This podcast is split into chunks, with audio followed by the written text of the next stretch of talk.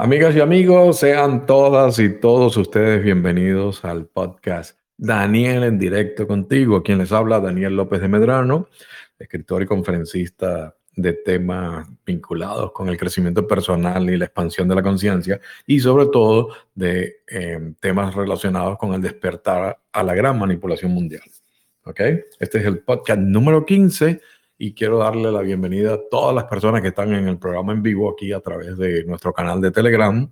Y también eh, saludo a todas las personas que escuchan el programa grabado a través de toda nuestra red de distribución, como son Google Podcasts, Apple Podcasts, Spotify, Amazon Music, eh, Evox, eh, ¿quién es el otro? No me acuerdo.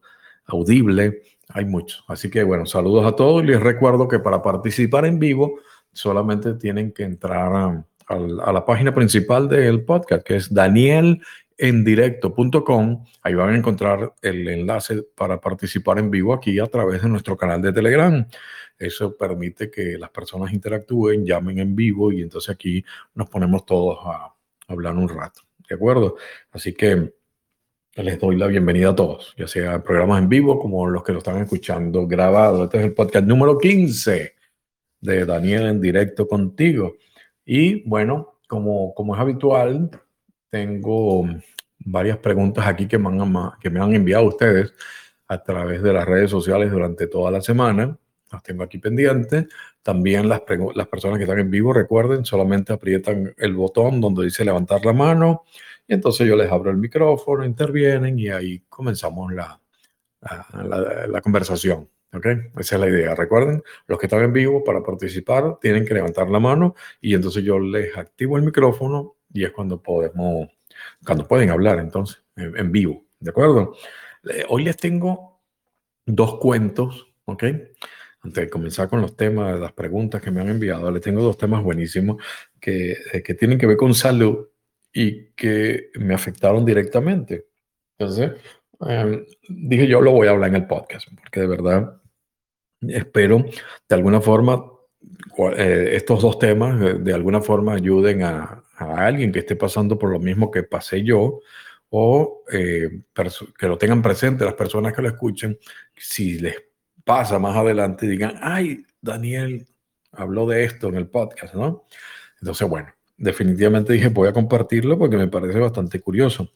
Muchos de ustedes saben, los que vienen escuchando el podcast todas las semanas, que hace poco me hice una cirugía dental. De hecho, un, domingo no, no, pude hacer podcast por, por, la molestia que tenía de los puntos que me habían agarrado con la, con la operación, la cirugía en realidad. Y em, bueno, saben que estuve tomando pastillas. Entre una de esas pastillas que me mandaron los doctores era antibiótico. Por supuesto, el antibiótico está hecho para evitar las bacterias que te generan, matar esas bacterias que te generan una infección, ¿no? Eh, sobre todo cuando, cuando te cosieron y te hicieron la cirugía. es algo normal, habitual. Lo que pasa es que no todo el mundo sabe, y muchos lo saben, pero no todos, que también tenemos en el cuerpo eh, bacterias buenas. O sea, no solamente las bacterias malas que nos pueden generar una infección, sino también que tenemos bacterias buenas, y el antibiótico no es discriminatorio, ¿ok? Él no detecta, e, esta es buena, esta es mala, mato la mala y dejo la buena, no. Se lleva por el medio a todo el mundo y, y se lleva todas las bacterias buenas. ¿Y dónde tenemos bacterias buenas? Bueno, en el estómago. En el estómago tenemos lo que se conoce como la flora intestinal, que son esas bacterias que atacan inmediatamente la comida y comienza el proceso de digestión, ¿ok? No quiero hacer una clase aquí de ciencia de, de bachillerato, pero eh, es un resumen simple de cómo actúan esas bacterias. Los antibióticos también matan a esas bacterias que son buenas para nosotros. ¿Y qué, qué ocasiona? Bueno, que comenzamos a sufrir en el estómago. Eh, comenzamos a sufrir en el estómago porque precisamente los antibióticos nos mataron esas bacterias buenas y la flora intestinal se ve disminuida. Entonces, cuando comes, y es lo que me estaba pasando, y aquí les viene el cuento buenísimo que les va a fascinar, eh, cuando comes entonces empiezas a sentir como una especie de, de ardor, un incendio ahí, una quemazón en el estómago, en la boca del estómago, y es precisamente porque los antibióticos te mataron la flora intestinal.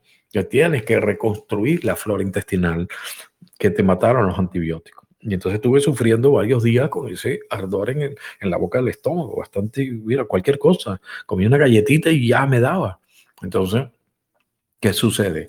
Que, que me puse a investigar, y bueno, déjame recuperar rápido la flora intestinal, porque yo, yo siempre la recuperaba rápido con, con yogur, Después empecé a, tomar los yogur de soya, que, que mal o bien tienen esas bacterias que generan el yogur, que son los probióticos, ¿no? Y termina el probiótico generándote ya una reconstrucción de la flora intestinal. O sea, empieza a generar nuevamente, que nazcan nuevamente esas bacterias que tenemos en el estómago, que son bacterias buenas, repito. Entonces, bueno, nada, no había forma. Yo comiendo el yogur y el yogur y el yogur y no me solucionaba. Entonces, mm, descubro, me lo comenta mi hijo, que hay unas bebidas que están de moda que se llaman eh, kombucha. Y digo yo, ah, qué interesante. Una vez yo sé que la estaba tomando y yo, digo, la probé y eso era asqueroso. Y dije, no, yo no tomo esto y lo escupí. Pero bueno, ya ahorita el ardor era más fuerte y la molestia que dije, bueno, voy a hacer la prueba.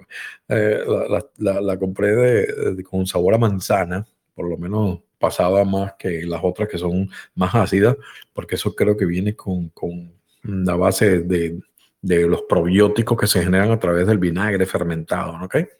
Y entonces, bueno, con el saborcito manzana como que, que la cosa cambiaba, o yo no sé si era tanto la molestia que dije, bueno, ya hasta me sabe bien, algo que antes me parecía asqueroso. Empecé a tomar el, el famoso kombucha y está lleno de probióticos.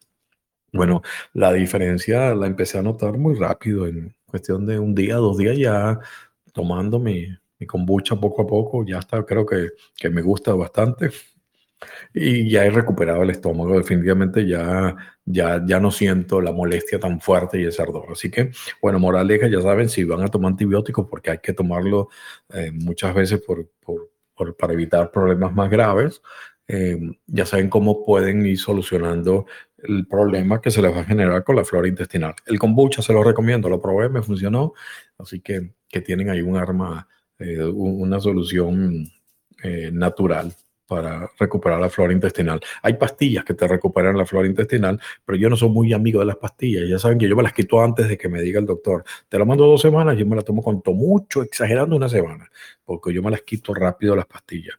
Pero el, problema es que por muy poco que tomé ya me, afectó. ¿okay? Entonces hay que tomar el antibiótico y ya tienen eh, una solución, pero yo no creí, yo no quería tomarme otra pastilla para solucionar el problema que me generaba esta pastilla, porque entras en un círculo vicioso. Eso de esas pastillas para, evitar el efecto secundario de las pastillas eso es interminable, es un negocio que, que solamente se llena en ellos. Ese fue uno de los comentarios que les prometí sobre salud. Ahora les tengo otro que es todavía mejor. Este es increíble y, y Rosa, Rosa definitivamente ahí en la frontera del, de lo increíble. ¿Ok? Fíjense bien. De, antes de la operación dental, de la cirugía dental, yo tenía aproximadamente una semana, casi siete días con un dolor de cabeza súper intenso. ¡Wow! A nivel de eso, jaqueca, ¿no? ¿Cómo se llama? Migraña, ¿no? Pero terrible, súper fuerte. Em, a veces nosotros los que, no, los que somos catalogados como veganos, ¿ok? Porque no comemos carne ni nada que venga de animales. Y a mí no me gusta ponerle etiqueta a las personas, pero para que entiendan cuál es mi forma de, alimentar, de alimentarme desde hace más de 10 años, es el veganismo.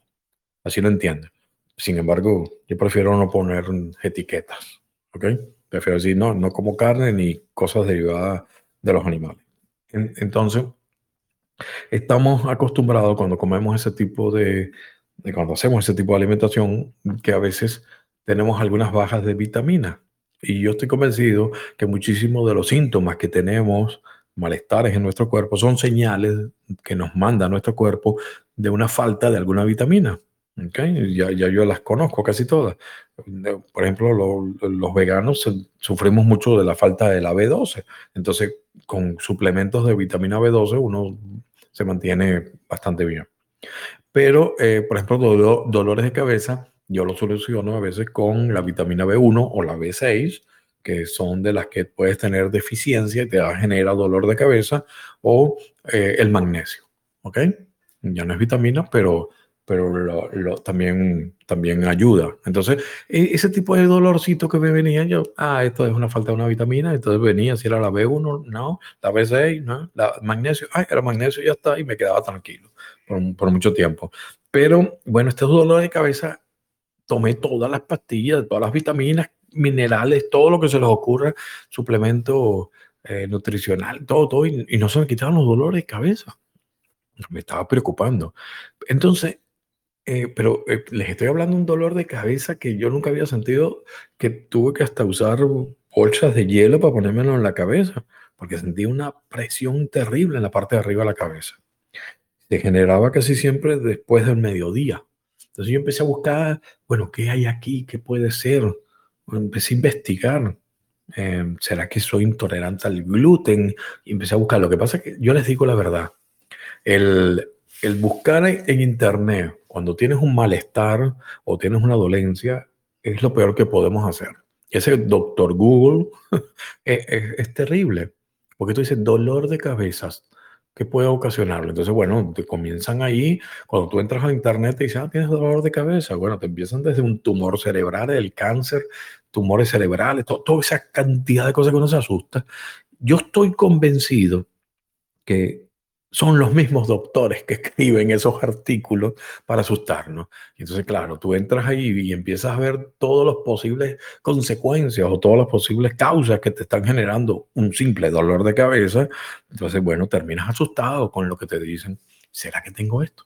¿Será que tengo aquello? Voy a que hacer un examen. Bueno, terminas yendo al médico, que es lo que yo creo que es cómo funcionan esos artículos que, que son alarmantes, de verdad nos asustan. Así que eh, buscar en internet a veces cuando tienes un dolor es peor, porque si eres de las personas que se dejan psicosear rápidamente, terminas mal, terminas donde ellos quieren que estés, en el doctor. ¿no? Bueno, busqué y, vino la, la, cirugía dental que les comenté. Y bueno, me fui a mi cirugía dental ese día y después entonces, como me estuvieron mandando pastillas para el dolor, pastillas bien fuertes para el dolor, desaparecieron los dolores de cabeza. ¿Ok?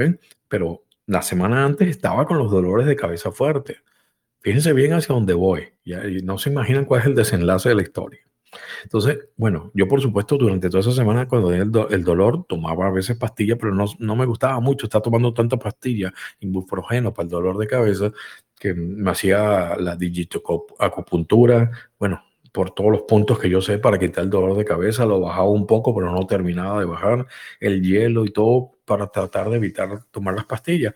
Pero después de la cirugía, como estaba tomando las pastillas para el dolor de los puntos que me, que me pusieron, entonces desaparecieron, por supuesto, los dolores de cabeza.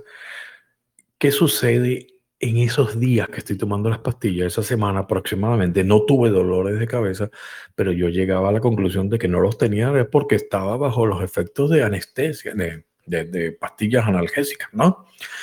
Bueno, resulta que en esa semana le comienzan unos dolores de cabeza a mi hijo. Y fuerte, pero ah, se, tenía que, que acostar y el dolor y la presión, todos los mismos síntomas que tenía yo. Entonces a mí me llama la atención y yo le digo, ¿qué será? Entonces ya será esto, será un virus, porque puede ser ya que, que a lo mejor nos pegamos un virus, no, no el bicho ese raro, un virus cualquiera que te da dolor de cabeza, ¿no? Es uno de los síntomas de los virus. Yo, yo sé por el doctor de la familia de toda la vida, esos doctores de verdad que sabían lo que hacían, amaban la profesión y que eran fieles a su juramento hipocrático eh, que, que, un virus no se puede tomar antibiótico ni nada de eso, porque no es una bacteria. Los virus no se matan, tienes que dejar que desarrollen y tu cuerpo los ataques y ya, y tomes bastante agua, hidrátate y supéralo. Es lo que te dicen los doctores de verdad, no esos que te quieren sacar negocio, haciéndote mil exámenes cuando ellos saben lo que puede ser. Pero resultó, yo sospechaba que podía ser un virus que tuviéramos, porque ya entonces la historia cambió, porque no era yo solo Fíjense cómo yo uso la, la lógica, el análisis, la reflexión para todo. Decía, ok, aquí hay algo, y aunque, aunque suene feo, porque puede ser que a alguna persona le suene feo, el hecho de que le empezó el dolor de cabeza también, igual que el que yo tenía a mi hijo, me, me dio tranquilidad. porque yo dije, bueno, que ya no es algo malo que sea yo, ¿no? Que sea algo mío porque ya coincide dos personas que tuviéramos los dolores de cabeza. Entonces empecé a buscar la lógica y empecé a buscar eh, qué cosas teníamos en común, qué hacíamos en común, qué comíamos, eh, así buscando ya una deducción más lógica a lo que estaba pasando con esos dolores de cabeza interminables. Yo le dije en una oportunidad a Daniel, mira, yo, yo llegué a la etapa en que me empiezo a bajar las pastillas, porque yo me las quito, lo expliqué en el podcast pasado, toda esa historia ya se las conté, yo me las voy quitando y me las voy quitando y yo no le hago caso a lo que dicen los doctores, soporto un poquito más el dolor de la operación, de la cirugía, pero me las voy quitando. Al estarme las quitando, yo le dije a Daniel, ya yo sé que, que probablemente me regresen los dolores de cabeza que no están en este momento porque estoy bajo los efectos de la pastilla. Bueno, dicho y hecho, comenzaron otra vez, los mismos que tenía la semana anterior a la, a la operación. Entonces yo digo, bueno, ok, ya, tengo que buscar qué es.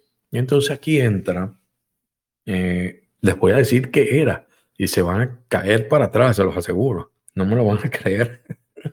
bueno, aquí entra una de las técnicas que yo le he comentado a lo largo de todos estos podcasts y es el famoso, eh, la comunicación que podemos entablar con lo que se conoce como el doble cuántico. ¿Okay? Ese doble cuántico que nos habla en los, en los, libros de Jean-Pierre Garnier, ¿okay? el científico francés, yo lo utilizo todos los días y me comunico con mi, con mi yo cuántico, eh, mi doble cuántico en realidad, es como lo conoce, como lo dice él, como lo menciona, y me comunico todas las noches con él y, y hacemos ahí acuerdos. Entre, de eso, eh, entre esos acuerdos, le dije, bueno, ok, ya, no aguanto los, los, dolores de cabeza, ya mi hijo está también sufriendo estos dolores de cabeza, ya tenemos mucho tiempo, eh, yo no quiero ir al médico porque yo sé lo que significa ir al médico con un dolor de cabeza. Te van a hacer los mil y un examen, te van a descubrir las mil y una cosas y no te van a quitar el dolor de cabeza pero te van a decir, ah, mira, no, tienes el colesterol alto, los triglicéridos, entonces vas a tener, ¿puede ser el dolor de cabeza, doctor? No sabemos, puede ser, pero vamos a tomar esta pastilla para eso. Seguimos investigando, ahora vamos a hacerte un examen de ADS, el de sangre, el de orina, el de los ojos, del cerebro, y bueno, y gasto, y gasto, y gasto, y gasto, y nunca te vas a quitar el dolor de cabeza. Cuando les diga lo que era, van a decir qué locura. Bueno, resultó que hago el acuerdo, como les comento, con mi yo, con mi yo cuántico, perdón, con mi doble cuántico, es para no quitar el término que utiliza el autor del libro, ¿ok? Entonces, eh, le digo, por favor, dame señales, dame pistas de qué es lo que puede ser. Dame ya la solución. Dime qué es lo que está generando estos dolores de cabeza ya durante el día. Entonces tú tienes que estar pendiente de las pistas que te empieza a dar y resulta que me pongo a investigar nuevamente por, no sé cuántas veces que lo había hecho, dolores, causa de dolores de cabeza fuerte. Bueno, ya, ya lo había hecho las investigaciones por, por internet, pero esta vez me llevó a una página diferente. Y esta página, dentro de la lista de posibles dolores de cabeza, me daba que podía estar causado por una luz blanca que te estabas enfrentando durante todo el, día. Luz artificial, ¿ok? Entonces, inmediatamente pensé, wow, la luz de la oficina, el, el, el cuarto que yo utilizo como mi estudio, como mi oficina aquí en la casa, también es compartido con mi hijo. Mi hijo tiene su escritorio aquí mismo y, y, él tiene sus negocios, al igual que yo, por internet y todas las cosas que él hace.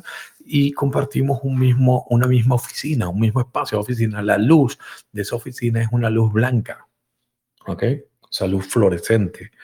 Justo eh, nos mudamos hace poco, muchos de ustedes saben el cuento que fue desde el primer podcast que se lo estaba contando, y ya teníamos bastante tiempo en este espacio con esa luz. Entonces resulta que ese tipo de luz eh, parece que tiene una forma algo de, de intermitente que no lo detectas a simple vista, pero sí te lo está captando los ojos y termina cansando los ojos. Y ese cansancio ocular que empieza desde la parte de atrás de, la, esfera del ojo, ocasiona unas jaquecas y unas migrañas increíbles, lo que veo en el estudio. Yo digo, wow, qué increíble, no puede ser. Entonces, inmediatamente tomé medidas. Esto ya tiene sentido para mí. Dos algo que nos estamos enfrentando tanto mi hijo como yo todo el tiempo. Llegué y inmediatamente apagué la luz. Y me fui y me compré una lámpara y con los bombillos de luz amarilla. Y también durante el día abrí la, la persiana aquí de la, de la, oficina. Ya me dediqué a que esa fuera la luz que me llegara. Y teníamos una lamparita ya cuando se, se oscureció un poco para prenderla. Bueno, ¿qué les cuento? Para hacer ya el resumen del, del cuento. Resulta que se quitaron los dolores de cabeza, señores. Por completo. Se nos quitaron los dolores de cabeza como si fuera un arte de magia. Es como que fuiste a un brujo y te dijo, saca, saca, Hulu, saca, saca, saca, y te quitó la, la brujería que tenía. Señores, la, luz blanca de la oficina me generaba la jaqueca y a mi hijo también. Ya tenemos más, más de una semana, nada, ni un poquito de dolor de cabeza. Todo era una bendita luz blanca. Entonces imagínate, ¿qué doctor te iba a descubrir eso? Te iban a mandarse mil exámenes, te iban a mandarse mil cosas y no iban a detectar que era el cansancio ocular que genera la jaqueca por culpa de esa luz blanca. ¿Por qué les traigo el cuento? Bueno, porque después ayuda a alguien que esté sufriendo de dolores de cabeza hace tiempo o alguien que los vaya a sufrir. Acuérdense de este cuento, señores. Y, y este, bueno, este fue el segundo cuento que les tenía sobre, eh, sobre salud, ¿ok? Los dos que les prometí al comienzo del programa. Ya tienen entonces lo de los probióticos con el kombucha y tienen entonces que posibles dolores de cabeza y jaqueca se los puede generar una luz blanca. Imagínense eso, qué locura. Yo, yo, yo les aseguro, les afirmo de verdad de corazón que, que todavía se los cuento y no me lo creo cómo desaparecieron unos dolores tan intensos a los dos, a mi hijo y a mí, simplemente por quitar la luz de la oficina. ¿Mm? ¿Qué les parece? Bueno, espero que les haya gustado los dos cuentos con los que comenzamos el programa. Quiero darle las gracias a todas las personas que han estado incorporándose a lo largo de, de la transmisión. Eh, les recuerdo que el programa también lo pueden escuchar grabado, todo lo que se perdieron al principio, que son dos cuentos muy buenos de salud. Así que les recomiendo que lo escuchen ya durante la semana cuando publique la grabación. Todas las personas que están en vivo ya saben cómo es el truco, le aprietan un botón, me mandan la señal de que quieren hablar y entonces yo les abro el micrófono, ¿de acuerdo? Eso es cómo funciona esto. Vamos a ver, eh, tengo aquí eh, Claudia. Déjame abrirte el micrófono y después tengo a mi prima Marta que está pidiendo también para hablar. Ok, Claudia. Al micrófono abierto, ¿cómo estás? Feliz domingo. Buenas tardes, Daniel. Qué gusto saludarte a ti y a los queridos oyentes que están viendo, escuchando, perdóname, el programa. Daniel, interesantísimo lo que nos cuentas sobre lo que estabas viviendo con lo del dolor de cabeza. Mira que, eh, como tú sabes, yo soy docente y he visto también eh, graves complicaciones, no solamente en que los niños se estresan mucho y los jóvenes, sino que también están presentando problemas oculares. Los ojitos mm, desafortunadamente se están desviando por cansancio, por cansancio ocular. O sea, los chicos se meten al computador mucho tiempo, especialmente los aparatos pequeños. Y sí, esa, esa es, fíjate que esa yo la investigué y es otro tipo de luz, es la luz azul. ¿okay? Sí, sí, es la luz azul. La que yo te comenté es la luz blanca y la luz azul es la que genera precisamente los dispositivos móviles y eso y, y las pantallas de los computadores. Pero eh, yo tengo filtros, yo tengo filtros para todo eso porque ya yo manejaba la de la luz azul. Por eso no, no, no me preocupaba de que, no, no, no, sospechaba de que tuviera que ver eso con los dolores de cabeza. Lo de la luz blanca me dejó frío, de verdad que no lo sabía. Y, lo de los ojitos es supremamente importante, Daniel, porque los chicos y los incluso los adultos ya se les está agachando los ojitos y se están desviando. Y a tal punto que el, el, ojo, como tú sabes, Daniel, busca la protección del párpado, porque así nos creó Dios para eh, descansar. Entonces, como los chicos no descansan el ojo, sino están ahí todo el tiempo en, en, en, en, ese parpadeo azul que tú dices, eh, tan fuerte para los ojitos, entonces el ojito termina desviándose. Y ya he visto varios jóvenes en especial con el ojito uno caído de, y desviado, eh, o sea, de una manera muy triste. Y ya es irreversible. Ah, fíjate, bueno, son cosas que, que siempre ayuda el que esté escuchando para poder eh, solucionarlo o para poder evitarlo para sus hijos. Muchas gracias por el comentario, Claudita. Sí, con todo el cariño, Daniel. Y la otra semana eh, estoy aquí armándote una, una, pregunta, mejor dicho, especial porque es de Entendiendo los Cambios, parte 1, lo estoy viendo, eh, sobre el gran ciclo cósmico y pues... Tú eres fanática, tú eres fanática de esa serie mía. Sí, me encanta. Y pues eh, te, tengo una pregunta bastante especial y la estoy armando. bueno, Danielito, un saludo muy especial para ti, para tu madrecita y que sigas mejor de salud. Ya tienes el secreto y a cuidarte. Un abracito grande. dieta. Auch, ya le había dado el botón. Entonces viste que yo, yo soy implacable aquí con el botón de pagar. Gracias, Claudita, por todos tus deseos. Vamos a ver, prima Marta. Espero que no es que le hayas dado el botón sin querer y que de verdad quieras hablar. Ahí está el micrófono abierto. Acuérdate, aprietas una vez el botón y se activa el micrófono, Marta. Así se, así se oye. Sí, te escucho. ¿Cómo estás? Buenas tardes a todos. Eh, yo entré tarde, fue lo que escribí. Entré tarde porque no me di cuenta por el sol esplendoroso a las 8 de la noche, ocho y pico, que, que ya había empezado el programa. Yo juraba que eran las 7 de la noche. Eh, lo que quería decir, pero yo, escucharé la, la, la, parte esta de la salud porque me interesa muchísimo. Solamente hoy la, lo de los dolores de cabeza y de todo por la luz. También hay una cosa que se la hemos de, nos hemos dado cuenta en estos días y yo por experiencia propia, el exceso de sal te produce dolores altísimos de cabeza porque sube la tensión. Claro, el sodio te sube la tensión. Pero es una cosa que, bueno, uno no se da cuenta cuando te dicen que los tres venenos, ¿no? Los tres venenos que son el, el, azúcar, la sal y la cocaína. Y resulta que, que, no te das cuenta y, bueno, pero eso, eso era lo que quería comentar y bueno. Sí, fíjate, fíjate, sabes, a mi mamá que sufre de la tensión alta le controlan la sal, ¿no? Por, por la tensión, precisamente por eso, pero pero oye, lo de la luz blanca me quedé frío. Danielito y yo con los dolores de cabeza insoportables y quitamos la luz y se acabaron. Pero después de más de una semana, oye el cuento porque oiga la grabación y te vas a dar cuenta y después lo hablamos en la semana. Un besote, prima. Gracias. Gracias. Vamos a ver, tenemos otra persona que quiere intervenir, a Carmen. Déjame abrir el micrófono, Carmen. Tienes que apretar ahora, ya tienes el micrófono abierto, le das al botoncito que dice hablar el micrófono una sola vez y ya se queda activado y puedes hablar. ¿Cómo estás, Carmen? Hola, buenas tardes, ¿cómo están? Bien, bienvenida. Bien, me, bueno, quería comentar de, de la ley que, que, que, está ahorita nueva en los Estados Unidos de, sobre la prohibición de la, del aborto. Ay, ay, ay. No tienes idea cómo. Oye, Carmen, no tienes idea cómo estaba yo. Que nadie pregunte, que nadie pregunte, que nadie. Perdona, pero, ¿sabes? Yo también, yo no, yo no soy pro aborto, yo estoy en contra de eso, pero yo digo, pero, o sea, pero si estoy a favor de que cada quien hace lo que le da la gana, y lo que estoy a favor es de la educación, estoy a favor de, de, de la información, pero no una cosa así Voy a, voy, a hacer mi, voy a hacer mi comentario. Para y que te crucifiquen a ti. Sí. y voy a, tratar de ser, voy a tratar de ser sutil. Un besote, Carmen. Gracias.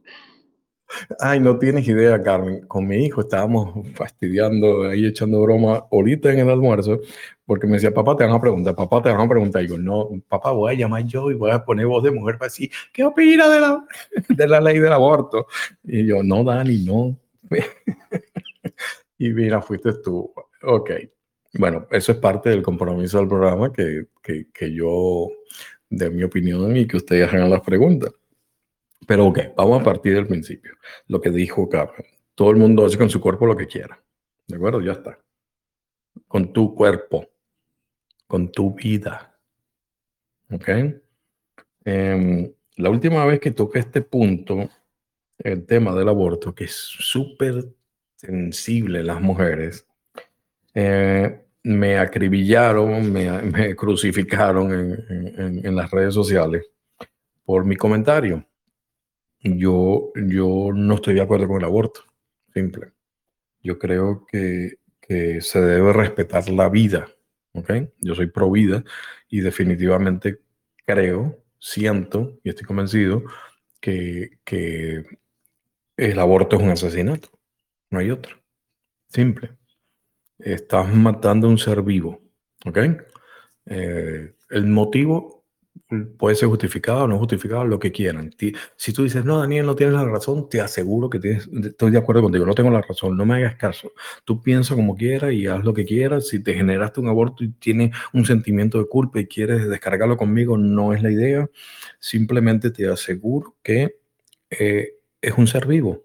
¿Okay? Desde que está ahí en la barriga es un ser vivo.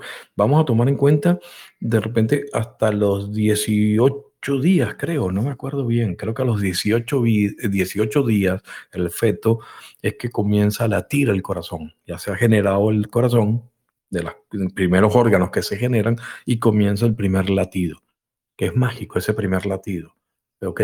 Porque todavía los doctores, la ciencia no, no saben qué genera ese, ese chispoteo del, del primer latido. ¿Ok? Para mí es muy simple, para mí es cuando entra el espíritu en ese feto. Cuando ya el espíritu encarna y ya hace el primer latido del corazón. Porque para mí, nuestra esencia habita en el corazón. ¿okay? Fíjense qué, tan puro y, qué vibración tan alta puede tener el corazón, que es un, el órgano que no, tú no oyes hablar de, del cáncer del corazón, oyes del cáncer del pulmón, cáncer de, del hígado, cáncer del cerebro, cáncer de todo, pero no, no oyes hablar de un cáncer del corazón, porque la vibración es muy alta. Ahí habita nuestro espíritu. Esa es mi, mi conclusión de investigaciones y reflexiones de muchos años. Ya se los puedo decir como algo que lo tengo ya asumido. ¿okay? El ego habita en la mente y nuestra esencia habita en el corazón. Por eso yo siempre digo, hay que buscar pensar desde el corazón porque esos pensamientos, malo bien, mucha gente no lo sabe, el cerebro, el corazón es un cerebro, tiene neuronas, tiene recuerdos, tiene todo. Entonces, el corazón es la esencia de todo. Eh, por eso digo que a partir de los 18 días ya ahí hay un ser que está latiendo el corazón, ¿ok? Entonces, eh, ya a partir de ese momento, eh, privarle de la vida eh, es un asesinato de un ser vivo. Simple, ese es mi punto de vista. Puedo estar equivocado, sí. Genera polémica siempre que lo digo, sí, sí, sí, siempre. Las mujeres, muchas mujeres piensan diferente. ¿Okay? Entonces ya, cada quien que piense como lo que quiera, me están preguntando mi opinión. Entonces, simplemente yo, yo, yo no creo en el aborto, yo no creo que es una salida. Ahora, eh, lamentablemente, cuando tú ya investigas esta, eh, manipulación mundial, entonces descubres planes y cosas que, que te llevan a decir, wow, qué increíble, como todos esos movimientos feministas, machistas, eh, movimientos por, por, la raza, eh, por la raza de color, todos esos simplemente están hechos para dividirnos. Pero el aborto está hecho como una forma de control de la natalidad. Recuerden siempre que dentro de los planes de los Illuminati está reducir la población mundial. Por eso la, o, transmitir, fomentar la homosexualidad o la homosexualización de la sociedad está hecho precisamente para disminuir que, que exista el, los nacimientos y con esa forma van reduciendo la población de una forma sutil. Las guerras, de forma, los virus que lanzan ¿eh? es precisamente para reducir la población y el aborto también forma parte de, esa, de esos mecanismos de reducción de población. ¿okay? Lo otro es que hay una hay algo más macabro dentro de todos estos movimientos pro aborto y es que es una industria muy grande. Hay un dinero, muchas ganancias de por medio. Eh, casi todas estas clínicas mm, eh, que van a pro el aborto tienen unas redes clandestinas de tráfico de órganos de los fetos. Eh, los fetos son metidos en baldes gigantescos, en barriles y los mandan en cavas y los distribuyen y, los venden por peso. O sea, no peso de dinero, sino pesándolos, ok, tantos, tanto, porque de los fetos salen eh, mm, salen sustancias para sacar para las cremas, por ejemplo, para la cara de las mujeres. Esas cremas de rejuvenecer salen de piel de fetos. Em, algunas bebidas, sodas y cosas de esas, tienen unos ingredientes que vienen de, de, esas carnes de feto. Muchos alimentos, hay una, hay un, pueden buscarlo, no me acuerdo el nombre, pero hay una sustancia específica con un código que, que, está generado de eso, de los fetos y los órganos y todo ese tipo de cosas, aparte que se utilizan también para, para algunos ritos y cosas de esas, em, eh, de verdad hay un negocio muy grande con, con, con, la industria de los fetos y los, los compran. Entonces tú vas como inocentemente, caes en este cuento de que tú eres dueña de tu, de, tu, de tu vida y haces lo que tú quieras con tu cuerpo. Yo estoy de acuerdo, haz lo que tú quieras con tu cuerpo, con tu vida, pero no con la vida de otro. Ese ser vivo está allá adentro. ¿ok? Y aunque, aunque no haya salido, ya está viviendo, ya, ya es un ser vivo, por favor. Entonces, eh, haz lo que tú quieras con lo tuyo, pero no con, con, un inocente. Aparte que esto genera un karma que no tienen idea, porque ese espíritu reencarnó y está en ese, eh, en ese feto que se está desarrollando en la barriga de la, de la madre y tiene sus planes de vida. Ese feto ese, espíritu vino con sus planes. Y cuando tú decides por libre albedrío abortar, entonces estás echando a la basura todos los planes de, esa, de, ese espíritu, todo lo que tenía y todo lo que iba a vivir y a, experimentar. Entonces se te está generando un karma, simple. ¿Ok? Porque no permitiste que ese espíritu hiciera a lo que vino a hacer. Por otro lado, hay muchísimas personas, muchísimas mujeres que se hacen exámenes y ya el doctor le dice, mira, vas a tener un problema con un niño que viene con, con un problema, va a ser un niño especial, va a ser autista o va a ser mm, un, retraso eh, en la mente, cualquier tipo de cosas que ya te pueden avisar. Entonces, ¿lo quieres tener o no lo quieres tener? Te preguntan los doctores quieres abortarlo y está el niño vivo ahí. Entonces la madre decide, no, sí, lo quiero abortar, yo no voy a cuidar o tener un niño así para generar un problema. Estás asesinándolo. Simple, te lo estoy diciendo así fríamente. Lo estás asesinando, es un ser vivo. Es un ser vivo. No, no hay forma. Y entonces, eh, tú tienes, por ejemplo, un niño súper inteligente, un niño autista, lo pueden buscar por ahí, no me acuerdo el nombre, un niño autista súper inteligente es considerado el Einstein, el, el, Einstein de la época. O sea, te estoy hablando que a los 11 años ya se había graduado de dos carreras en la universidad, cosas así. O sea, un súper genio con, con, la física, con todo, que, que lo consideran el nuevo Einstein. Eh, muchacho ya joven, 19 años, algo así, y está en, en centros científicos haciendo teorías y cosas de esas era un niño autista o es un niño autista. Y la madre le dijo al doctor, ¿quieres abortarlo? Y ella dijo que no y decidió tenerlo. Y miren lo que nació, un genio. Entonces, hay que, hay que reflexionar un poco, evaluar todo. Eh, no, que si el niño fue producto de, un, de, una violación, yo lo escucho mucho. Mm, ¿Por qué? Tú quieres pagar la, la rabia y la frustración de tu violación con el niño. No tiene la culpa. Mira, tenlo si quieres y entrégalo a adopción, pero no permitas que lo maten. Es simple. Ese es mi punto de vista sobre, sobre el aborto. No lo apoyo. Y, y es un, No es lo mismo que, que, un aborto natural, por supuesto. No estamos hablando de eso. Ahí estaba haciendo un ejercicio, vine a algo y tuve el aborto ya está. Eso es algo natural y ya está. Tú no lo, tú no lo, no es un aborto generado, provocado. Pero esto puede ser un aborto, perdón, es un asesinato, porque no, fíjense cómo es un asesinato. Un asesinato es algo que se planifica. Esta persona va a pasar por esta calle y voy y intersecto a la hora que pasa y le pego un tiro y lo, y lo mato y busco el arma, la compro y la pongo. Eso es un asesinato. Está planificado. Y un aborto se planifica. Buscas la, buscas el, la clínica donde lo vas a hacer, a la hora que haces tu cita, vas bien, tú sabes lo que te van a hacer y todo, va. Es un asesinato, está planificado. Simple. Entonces, mm, que, que, ocurra esto con, con, la ley en Estados Unidos, mm, yo, yo me parece que, que, que, es lo normal, que debería ser. Canceló la Corte Suprema una ley federal contra la libertad del aborto y ahora queda en manos de todos los estados, porque así funciona Estados Unidos, eh, cada estado puede tener sus leyes independientes, por eso es una federación, y entonces eh, los estados van a decidir dónde es em, em, legal o no legal hacer, generar el aborto, ¿no? Provocar el aborto.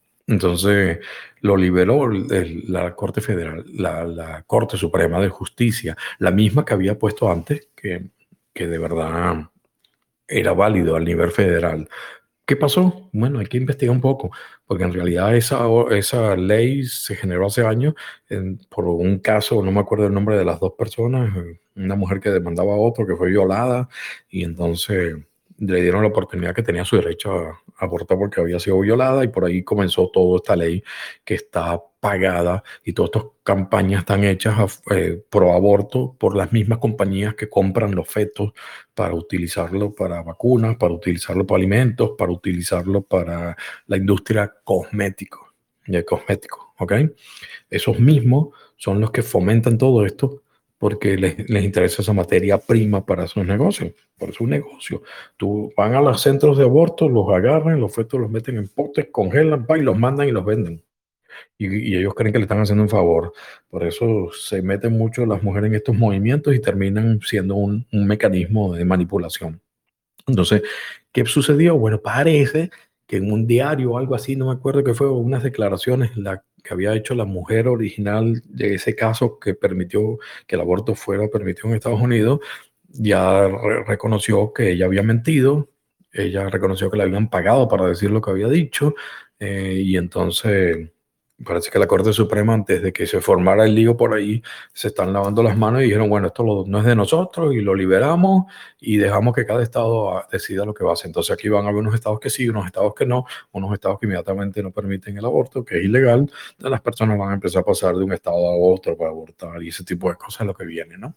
Pero básicamente, eh, esa es mi opinión y a veces hay que ver, no es tu derecho, tú es que entiendes que te están manipulando, ¿vale? Te están manipulando como casi todo mentalmente para que hagas esos movimientos y terminen eh, tanto reduciendo la población como generando esa materia prima de los pobres fetos que los utilizan para, para otros fines. Definitivamente, muchas veces las mujeres y los hombres no nos damos cuenta cómo nos manipulan, hasta qué punto nos manipulan esta élite que nos controla. Bien, wow, me extendí. Espero que, que no, haya, no haya herido el sentimiento de nadie, que no es mi intención, simplemente mi opinión que me trajo la amiga aquí el tema Carmen. Espero que, que te haya servido la respuesta y un poquito de reflexión y lógica dentro de por qué es mi opinión, ¿no? Bien, estamos a 15 minutos eh, de terminar el programa. Así que tengo temas aquí pendientes de personas que me han mandado. No sé si hay alguien más en vivo. Podemos aguantar un poco las preguntas que me han mandado escritas. Si, si hay más interacción en vivo, yo la prefiero. Pero vamos a dar un chancecito. Voy a tomar un poquito de agua. Denme un permiso y voy a ver si alguien levanta la mano. Si no, voy con la pregunta que tengo aquí pendiente que está buena.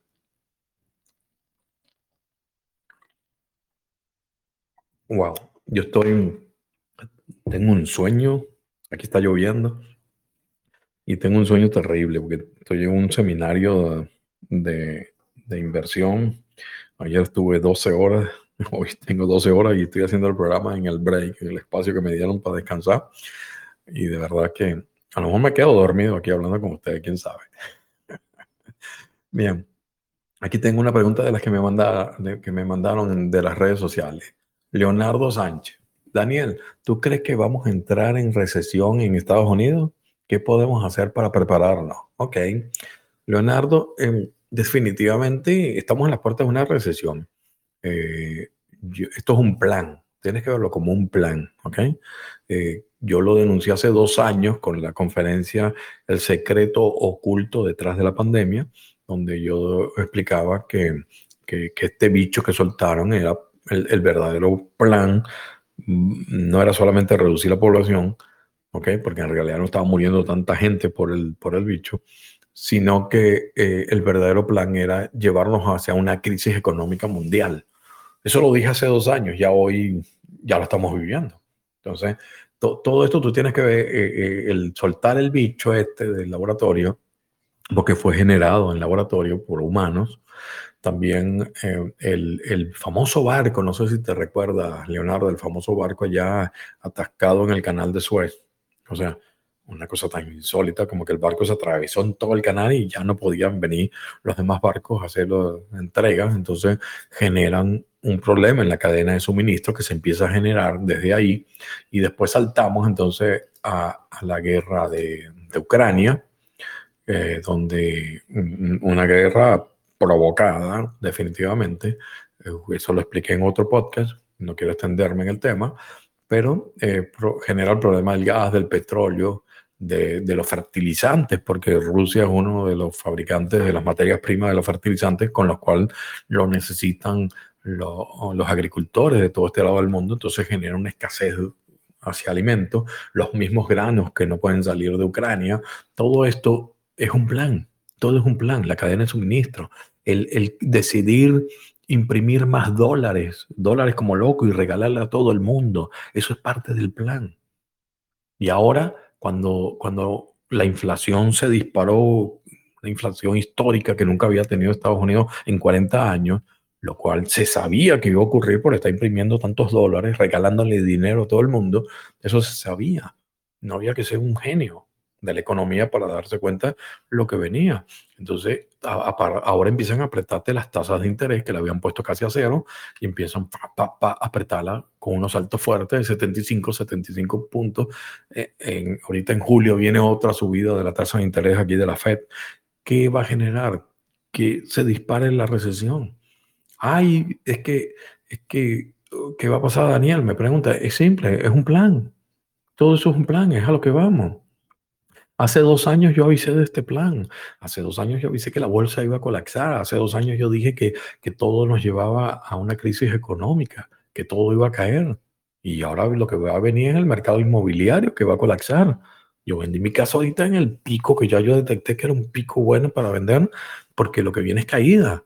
Y ya en este momento, si tú te ves las estadísticas de, de qué sé yo, mira, de, de, de las casas nuevas que se están vendiendo, ya bajaron ya hay menos personas comprando casas nuevas. Ya por otro lado, ves que, que muchas construcciones se están paralizando, ya no están haciendo construcción de casas nuevas.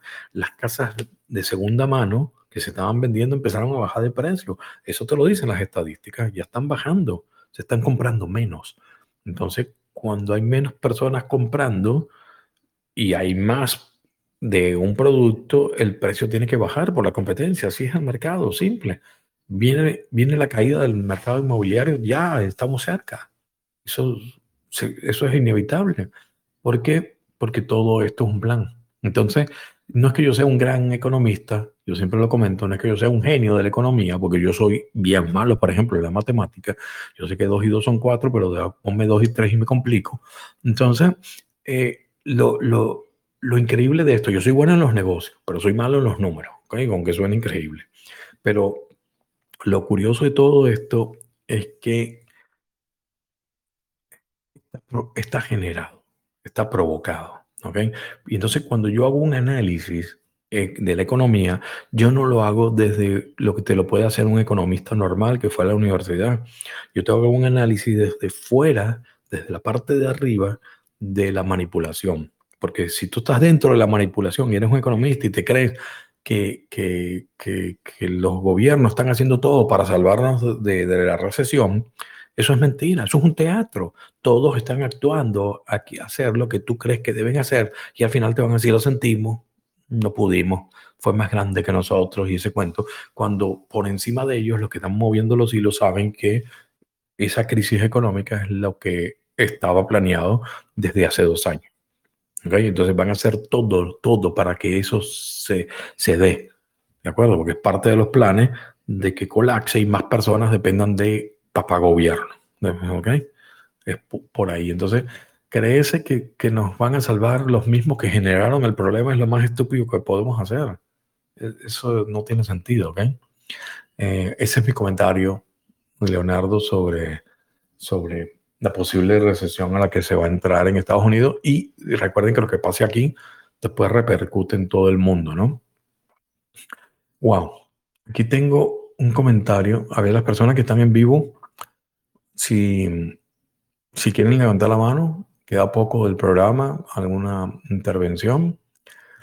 Aquí tengo una, una pregunta que me hace Silvana. Silvana, tú estás aquí en vivo, creo, ¿no? Sí, ahí te veo. Sobre los libros del ser uno. Wow. Em, déjame ver, puede ser una, puede ser una intervención bastante larga. Nos vamos a estirar de los cinco minutos definitivamente. Pero bueno, vamos a hacerlo. No hay problema, hay que ser flexible, no hay que ser tan estricto. Nos pasamos un poquitico, hay como 10 minutos de programa, lo más probable si, si me porto bien y no hablo tanto. Aquí dice Silvana, hola Daniel, me gustaría saber tu opinión acerca de los libros El Ser Uno, si es, eh, si es que los conoces. Si no, te invito a informarte, ya que si bien son libros canalizados, por lo que se transmite conocimientos muy amplios e interesantes. Gracias, un abrazo. Ok, los libros del Ser Uno.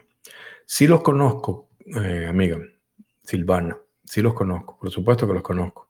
Em, en esa época del despertar, después del 2012, eh, estuvimos buscando mucha información, estuvimos investigando mucho, reflexionando, buscando respuestas y casi todos caímos en la serie de los libros del ser uno.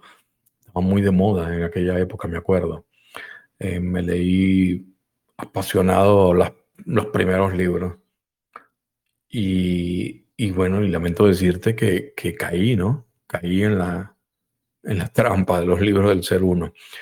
Mi opinión es la siguiente.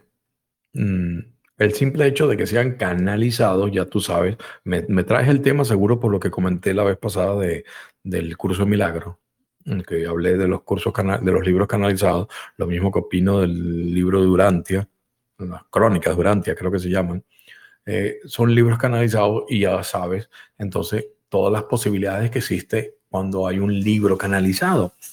¿Ok? Fíjate, los libros del ser uno fueron canalizados por, por una señora que se llama Franca Canónico. Ella es una persona que nació en Italia y después vivió en Lima, Perú. ¿ok? Es la autora de esta serie de libros, creo que son seis libros. ¿ok? Yo los dejé de leer después. Eh, y ella asegura que fue visitada por seres de, de otros planetas. Los llamaba los maestros de Orión, de Alfa Centauri, los famosos pleyarianos, ¿no? Esos que nos vienen a ayudar de las playas, del mismo cuento. mismo cuento de los maestros ascendidos o de las confederaciones galácticas, es lo mismo. Em, e, estos libros se basan y te prometen eh, enseñarte el origen del universo, eh, todo lo que se ha vivido en nuestra tierra, o, también te hablan del futuro de la humanidad. En pocas palabras, te vienen como que a, darte respuesta a esas preguntas existenciales del hombre, que son de dónde venimos, quiénes somos, para dónde vamos, ¿no? algo así es, la serie de libros del ser uno. a diferencia de la escritora del curso de milagros, que si, si te buscas la reflexión que hablé sobre las canalizaciones en el podcast, mm, puede ampliar un poco más esto si no lo has escuchado, pero una de las alternativas que yo daba en, en, esas, en esos libros canalizados, esos mensajes canalizados, uno era que la persona mintiera mm, en forma eh, consciente y dijera que estaba siendo canalizando un espíritu superior, un maestro ascendido, un extraterrestre, lo que fuera, pero conscientemente estaba mintiendo. Y ese es el caso de, para, de toda mi investigación de, la mujer que hizo el curso Milagro, la psicóloga que pertenecía a, la SIGA y que supuestamente había participado en todos los proyectos de Meca Ultra, de control mental. Y ese es ese caso. Pero también tenemos, que yo hablaba en las canalizaciones, el caso de personas que tenían el poder de canalizar, de recibir esos mensajes y que fueran manipuladas por entidades eh, de otras dimensiones. ¿Ok? Si recibe la canalización, sí, pero ese mensaje está siendo eh, manipulado, es un mensaje manipulado, ya sea por los propios planes que tengan esas entidades, como que están en, en compinche, como decirlo de alguna forma, cómplices con la élite que nos controla, que hay muchísimas entidades de otras dimensiones que, que también eh, trabajan con la élite, es algo que le rinden muchas veces cuentas la élite, ¿Ok? Entonces, eh, yo creo que ese es el caso de esta señora. Yo la investigué bien, al igual que lo hice con la, con la escritora del curso de milagro, y definitivamente no, no encontré nada, nada que me diera indicio de que era una persona con mala fe. ¿Ok? No, no encontré nada. Esta señora Franca Rosa, vi algunos videos donde ella hablaba, la analicé y de verdad sientes que, que está diciendo lo que cree, lo que, lo que está diciendo. Entonces llega a la conclusión eh, de que definitivamente eh, ella había sido víctima también de, de, esa manipulación. Yo no me doy cuenta de la manipulación en los primeros tres libros. Los, me los como todos, me disfruto los tres libros, los tres primeros, ¿ok? Y no lo detecto, ¿ok? Ahí estaba en respuesta y uno se metía en todo ese tema. ¡Wow! ¡Qué increíble! Y salió el otro libro y uno está ahí pendiente como cuando salía Harry Potter. Salió el nuevo Harry Potter. bueno, eh, sale el cuarto libro y es cuando eh, ya yo empiezo a detectar la manipulación. ¿Okay? El cuarto libro trata sobre una supuesta alineación cósmica que se produce el 7 de julio del año 2014. Me acuerdo muy bien porque escribí un artículo y lo puedes encontrar en mi blog. ¿okay? Me voy a entrar al blog para, para, saber cómo se llama, para que lo puedas leer después, o al que le interese. Imagínense, esto es un, una publicación de, del año 2014, antes de julio, aquí está la supuesta alineación cósmica del 7-7-2014, el portal 777. Yo hice esa publicación en Facebook, le llegó a miles de personas, pero por supuesto miles de personas me atacaron también, porque esto me di cuenta que era una secta, definitivamente es una secta que, que, te caían encima si tú pensabas diferente, y a mí se me ocurrió como cosa rara, yo metiéndome en problemas por mis opiniones, se me ocurrió hablar mal de, de la alineación cósmica, a la cual era la fiebre en ese momento. Me acuerdo en el 2014, todo el mundo, wow, el portal 777 y vamos, la alineación cósmica que invita el libro del ser uno. Y, y bueno, después ahí en ese libro fue cuando yo hago este artículo, me doy cuenta de la manipulación y regreso atrás a los libros y empiezo a detectar cosas que ya te iba diciendo que había una manipulación mental. Desde los primeros párrafos en todos los libros te, te, ponen como una advertencia y de una forma muy sutil te, te están pidiendo permiso, ¿ok? Para poder entrar en tu mente. De forma muy sutil. Ya te están advirtiendo que van a entrar en tu mente. Te, y la mente es manipulable, la mente es programable. Así de simple. Entonces, estos supuestos hermanos mayores le dictaron estos libros a esta señora y paso a paso nos indican cómo regresar supuestamente al origen, cómo regresar a, a, esa energía universal, ¿no? Al, centro de todo, a nuestra fuente, lo podríamos llamar. Estos libros nos programan definitivamente mentalmente hacer lo que ellos digan, ya que si no lo hacemos, ellos mismos te dicen que eh, no podremos estar, no podremos estar actos para regresar a, ese, a esa fuente, a ese origen. ¿ok? En pocas palabras, no haces lo que yo diga, no vas al cielo. ¿Te suena? si, si haces lo contrario, vas al infierno. Aquí también te hablan de, de quedarte en un mundo donde vas a estar sufriendo. Es la misma fórmula que explicaba yo, no me acuerdo en qué fue lo que les dije. Mm. Cielo infierno estaba en, en eso, en el salto cuántico, que aquí también te hablaban del salto cuántico, también te hablaban de ascender, todo eso la gente se lo, se lo creía, yo me lo creía también. Pero ya el libro este, cuando empezó a hablar de, de lo que se llama la alineación cósmica, ya yo salté y dije, ah, ah, aquí hay algo raro. Fíjense bien, lo puedes ver en el artículo, aquí lo tengo abierto, y yo hago eh, una advertencia al comenzar el artículo. Si eres una de las tantas personas que se sienten identificadas con toda la información que aparece en los seis libros del ser uno, si eres una de esas personas que van a hacer todos los rituales que te piden que hagas para prepararte para el día 7 de julio del 2014, si crees fielmente todo lo que dicen que va a ocurrir a partir de esa fecha, te recomiendo de todo corazón que no leas mi artículo. Si dejas de leer a partir de este momento, estarás haciendo lo correcto para tu evolución espiritual.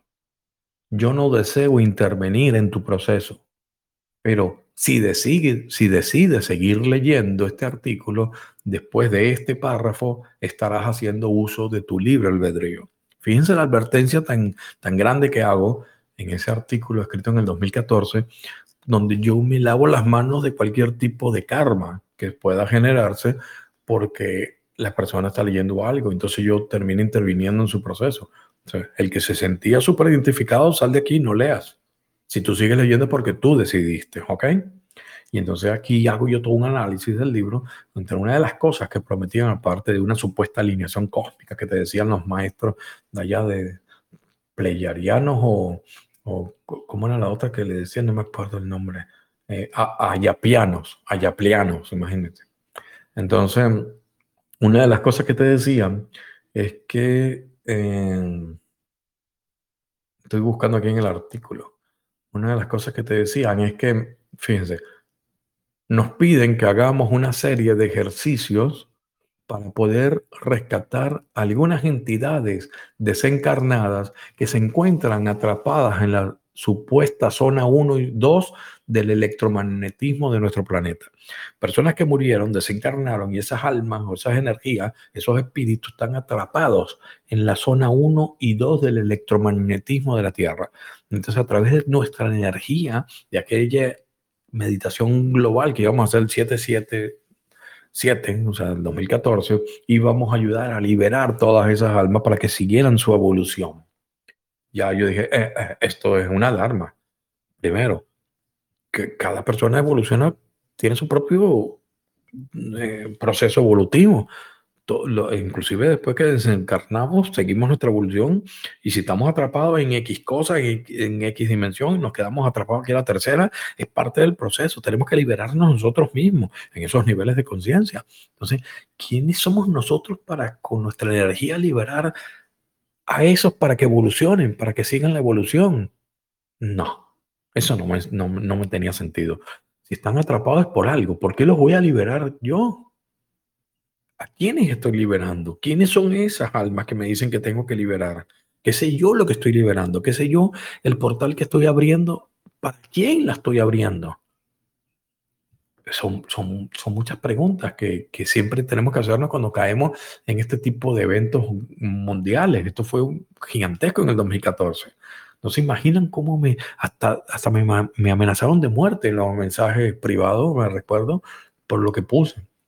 Ahí está el artículo en mi blog desde ese año, el 2014. Entonces, eh, es importante verlo, ¿no? ¿De qué te sirve estar abriendo portales si no puedes ni abrirle la puerta de tu casa al mendigo de la esquina que no tiene donde dormir?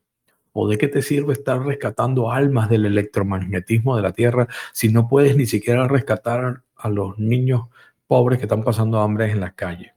que eran parte del párrafo de lo que yo escribía en el artículo, ¿no? Como para tratar de crear un poco de conciencia. Eh, muchas personas opinan que estos libros son un mensaje, son un mensaje de esperanza para los seres humanos, a pesar de que estos seres aseguran que las fuerzas reptilianas que nos controlan van a seguir controlando a la humanidad hasta el año 2800. Si esto es un mensaje de esperanza, entonces yo tengo los, los cables cruzados. Decía yo en el artículo.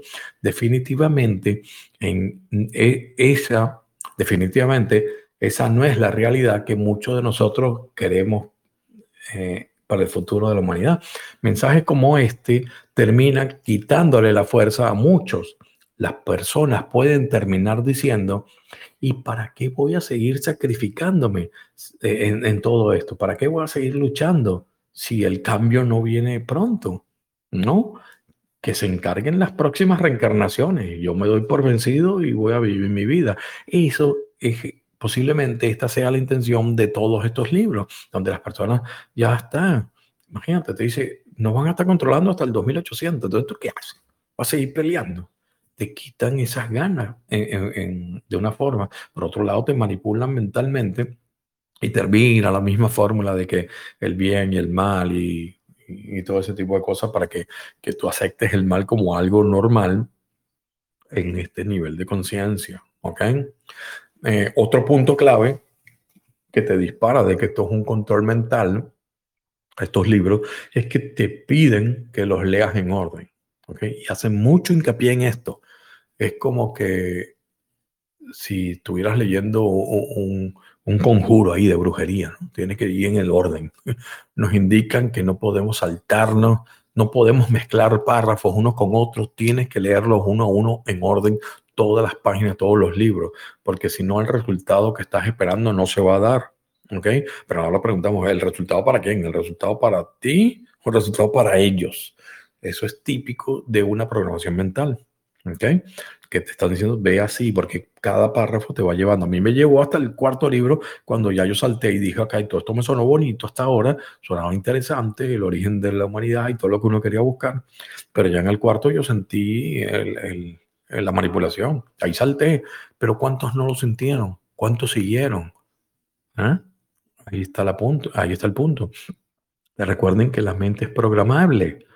Existen circuitos que se abren y se cierran y precisamente en los libros te hablan de códigos supuestamente de sanación. Todos queremos curarnos, alguna enfermedad, alguna cosa, y te dan unos códigos que nos terminamos repitiendo y no sabemos de verdad si le estamos dando permiso a estas entidades para que terminen intoxicándonos en la mente y controlándonos.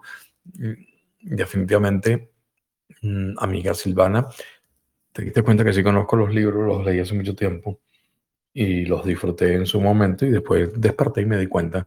Por eso siempre llego a la conclusión de que debemos mantenerlos alejados de todo tipo de libro que sea canalizado. Por, por lo que dije en, en, aquella reflexión sobre las canalizaciones. Si regresan a los podcasts pasados, no me acuerdo cuál es, lo buscan en los temas, van a ver todas las variantes que tiene una canalización y aquí estamos hablando de, de, una segunda variante, porque la primera fue la del curso milagro y esta es una segunda variante, ¿de acuerdo?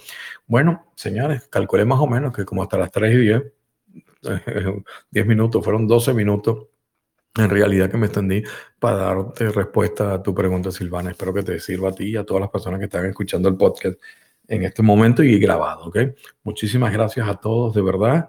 Eh, gracias a los que están aquí en vivo, gracias a las personas que, que, escuchan el programa grabado, gracias por todos sus mensajes que me mandan durante la semana, ya sea con sus dudas o preguntas o, dándome las gracias porque les sirvió algo lo que dije. De verdad que, que eso ayuda bastante a continuar, ¿de acuerdo? Así que les deseo un feliz domingo, un feliz comienzo de semana y les mando a todos un súper abrazo energético. ¿Ok? Muchísimas gracias.